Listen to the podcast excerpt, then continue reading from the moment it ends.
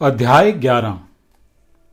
Arjun watch Arjun ने कहा, आपने जिन अत्यंत गोपनीय आध्यात्मिक विषयों का मुझे उपदेश दिया है, उसे सुनकर मेरा अब मोह दूर हो गया है। हे कमल नयन मैं आपसे प्रत्येक जीव की उत्पत्ति तथा लय के विषय में विस्तार से सुना है, और आपकी अक्षय महिमा को अनुभव किया है।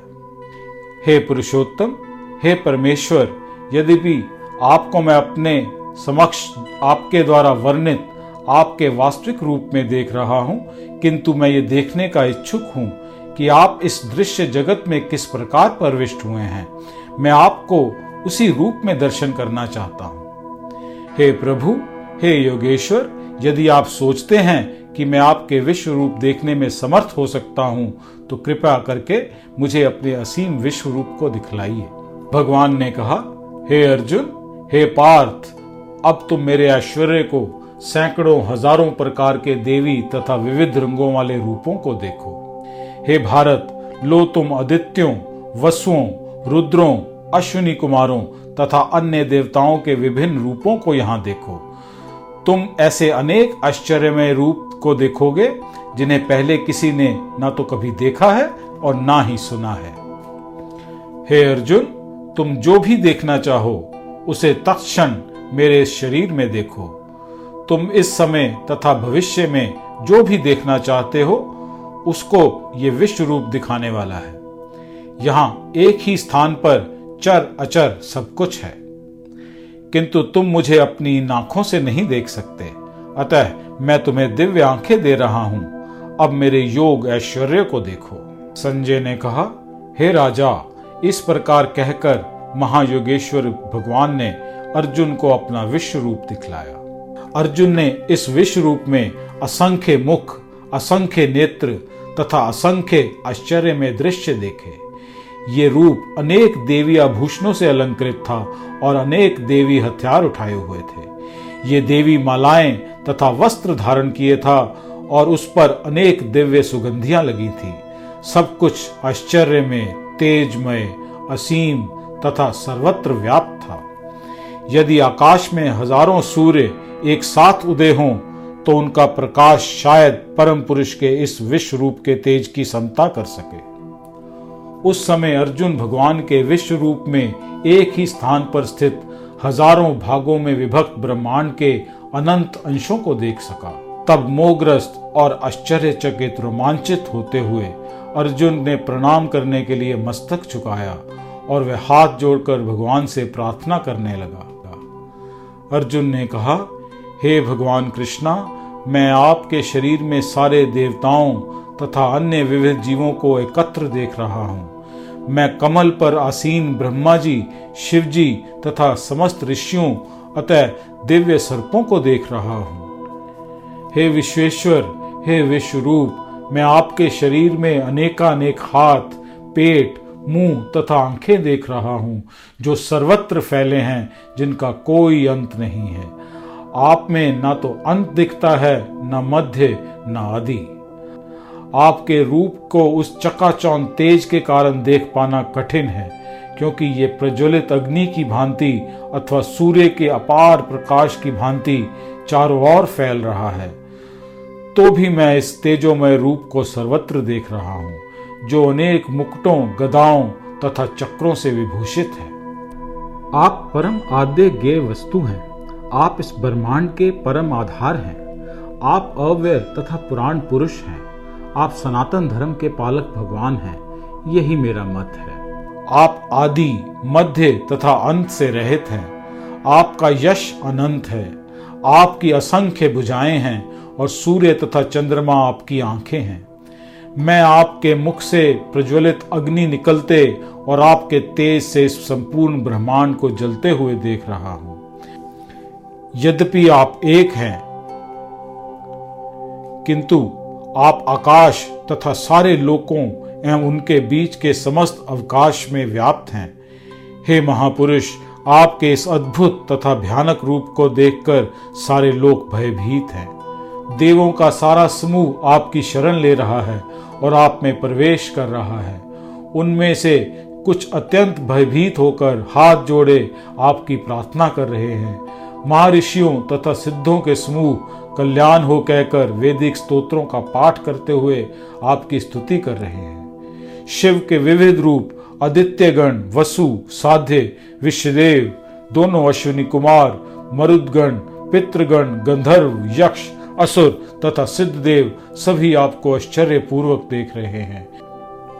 हे महाबाहु, आपके इस अनेक मुख नेत्र, बाहों, जंघा, पाँव, पेट तथा भयानक दांतों वाले विराट रूप को देखकर देवतागण सहित सभी लोग अत्यंत विचलित हैं और उन्हीं की तरह मैं भी हे सर्वव्यापी विष्णु, नाना ज्योतिर्मय रंगों से युक्त आपको आकाश का स्पर्श करते हुए मुख फैलाए तथा बड़ी बड़ी चमकती आँखें निकाले देखकर भय से मेरा मन विचलित है।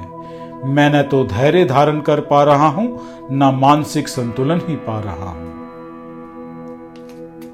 हे देवेश, हे जगन निवास, आप मुझ पर प्रसन्न हो। मैं इस प्रकार से आपके प्रलयाग्नि स्वरूप मुखों को तथा विकराल दांतों को देखकर अपना संतुलन नहीं रख पा रहा हूँ। मैं सब ओर से मोहग्रस्त हो रहा हूँ। धित राष्ट्र के सारे पुत्र अपने समस्त सहायक राजाओं के सहित तथा भीष्म, द्रोण, कर्ण एवं हमारे प्रमुख योद्धा भी आपके विकराल मुख में प्रवेश कर रहे हैं।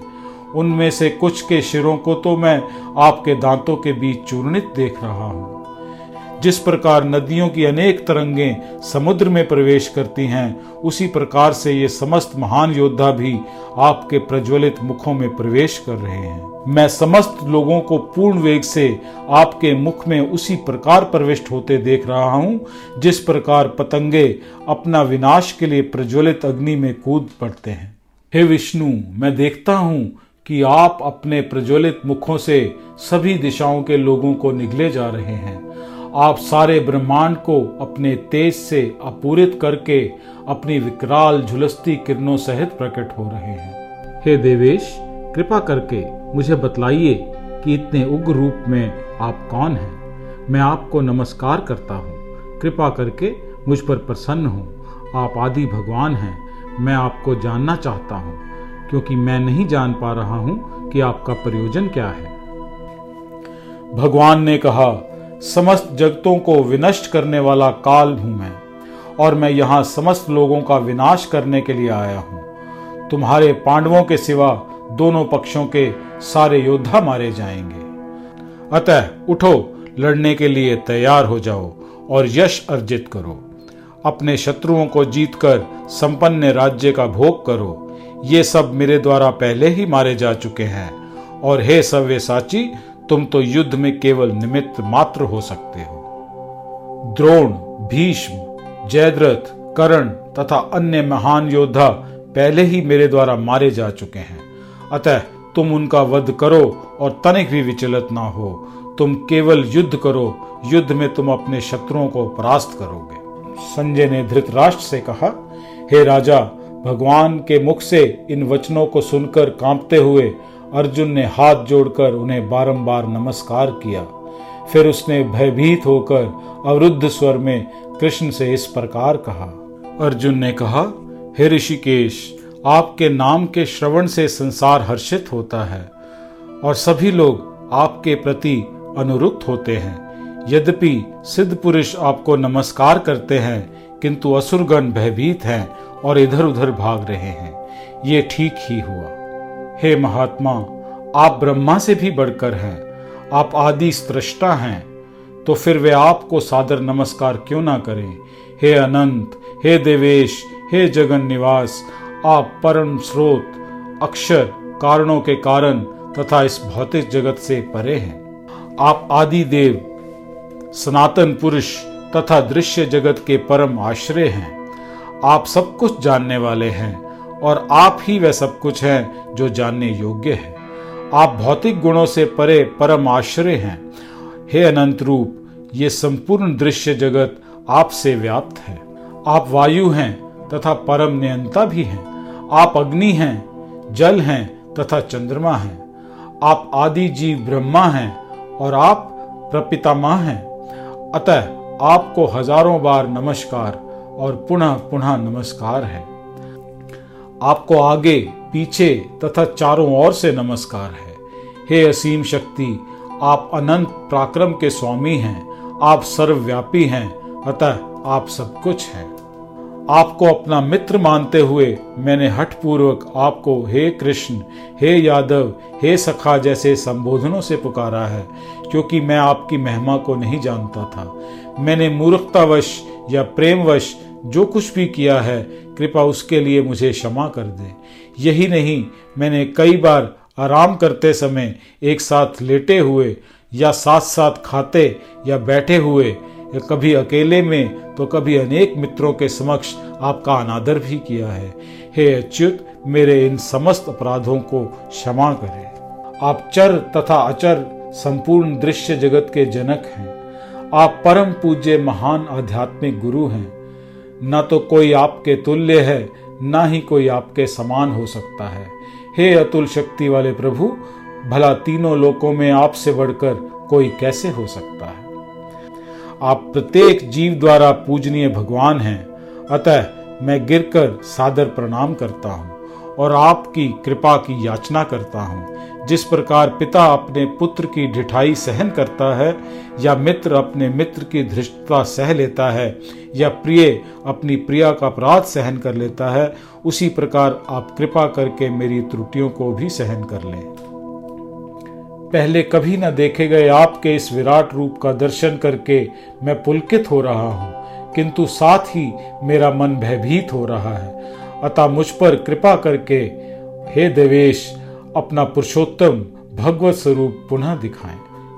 हे विराट रूप, हे सहस्त्रभुज भगवान, मैं आपके मुकुटधारी चतुर्भुज रूप का दर्शन करना चाहता हूँ, जिसमें आप अपने चारों हाथों में शंख, चक्र, गदा तथा पद्म धारण किए हुए हैं। मैं उसी रूप को देखने की इच्छा करता हूँ। भगवान ने कहा, हे अर्जुन मैंने प्रसन्न होकर अपनी अंतरंगा शक्ति के बल पर तुम्हें इस संसार में अपने इस परम विश्व रूप का दर्शन कराया है। इसके पूर्व अन्य किसी ने इस असीम तथा तेजोमय आदि रूप को कभी नहीं देखा था। हे कुरुश्रेष्ठ, तुमसे पूर्व मेरे इस विश्व रूप को किसी ने नहीं देखा, क्योंकि मैं ना तो वेदाध्ययन के द्वारा, न यज्ञ द्वारा, न दान द्वारा, पुण्य या कठिन तपस्या के द्वारा ही इस रूप में संसार में देखा जा सकता हूँ। तुम मेरे इस भयानक रूप को देखकर अत्यंत विचलित तथा मोहित हो गए थे। अब मैं इसे समाप्त करता हूँ। हे मेरे भक्त, तुम समस्त चिंताओं से पुनः मुक्त होकर तुम शांत चित से अब अपने इच्छित रूप में मुझे देख सकते हो। संजय ने धृतराष्ट्र से कहा, अर्जुन से इस प्रकार कहने के बाद भगवान कृष्ण ने अपना असली चतुर्भुज रूप प्रकट किया और अंत में दो भुजाओं वाला रूप प्रदर्शित करके भयभीत अर्जुन को धैर्य बंधाया। जब अर्जुन ने कृष्ण को उनके आदि रूप में देखा तो कहा, हे जनार्दन, आपके इस अति सुंदर मानवीय रूप को देखकर अब मैं स्थिर चित्त हूँ और अब मैंने अपनी प्राकृत अवस्था प्राप्त कर ली है। श्री भगवान ने कहा, हे अर्जुन तुम जिस रूप में मुझे इस समय देख रहे हो, उसे देख पाना अत्यंत दुष्कर है। यहाँ तक कि देवता भी इस अत्यंत प्रिय रूप को देखने की ताक में रहते हैं। तुम अपने दिव्य नेत्रों से जिस रूप का दर्शन कर रहे हो, उसे ना तो वेदा अध्ययन से, न कठिन तपस्या से, न दान से, न पूजा से ही जाना जा सकता है। कोई इन साधनों के द्वारा मुझे मेरे रूप में नहीं देख सकता। हे अर्जुन, केवल अनन्य भक्ति द्वारा मुझे उस रूप में समझा जा सकता है, जिस रूप में मैं तुम्हारे समक्ष खड़ा हूँ, और इसी प्रकार मेरे साक्षात दर्शन भी किया जा सकता है। केवल इसी विधि से तुम मेरे ज्ञान के रहस्य को पा सकते हो। हे अर्जुन, जो व्यक्ति सकाम कर्मों तथा मनोधर्म के कलमश से मुक्त होकर मेरी शुद्ध भक्ति में तत्पर रहता है, जो मेरे लिए ही कर्म करता है जो मुझे ही जीवन लक्ष्य समझता है और जो प्रत्येक जीव से मैत्री भाव रखता है, वह निश्चय ही मुझे प्राप्त करता है। इस प्रकार श्रीमद् भगवद गीता के ग्यारहवें अध्याय विराट रूप का भक्ति वेदांत तात्पर्य पूर्ण हुआ।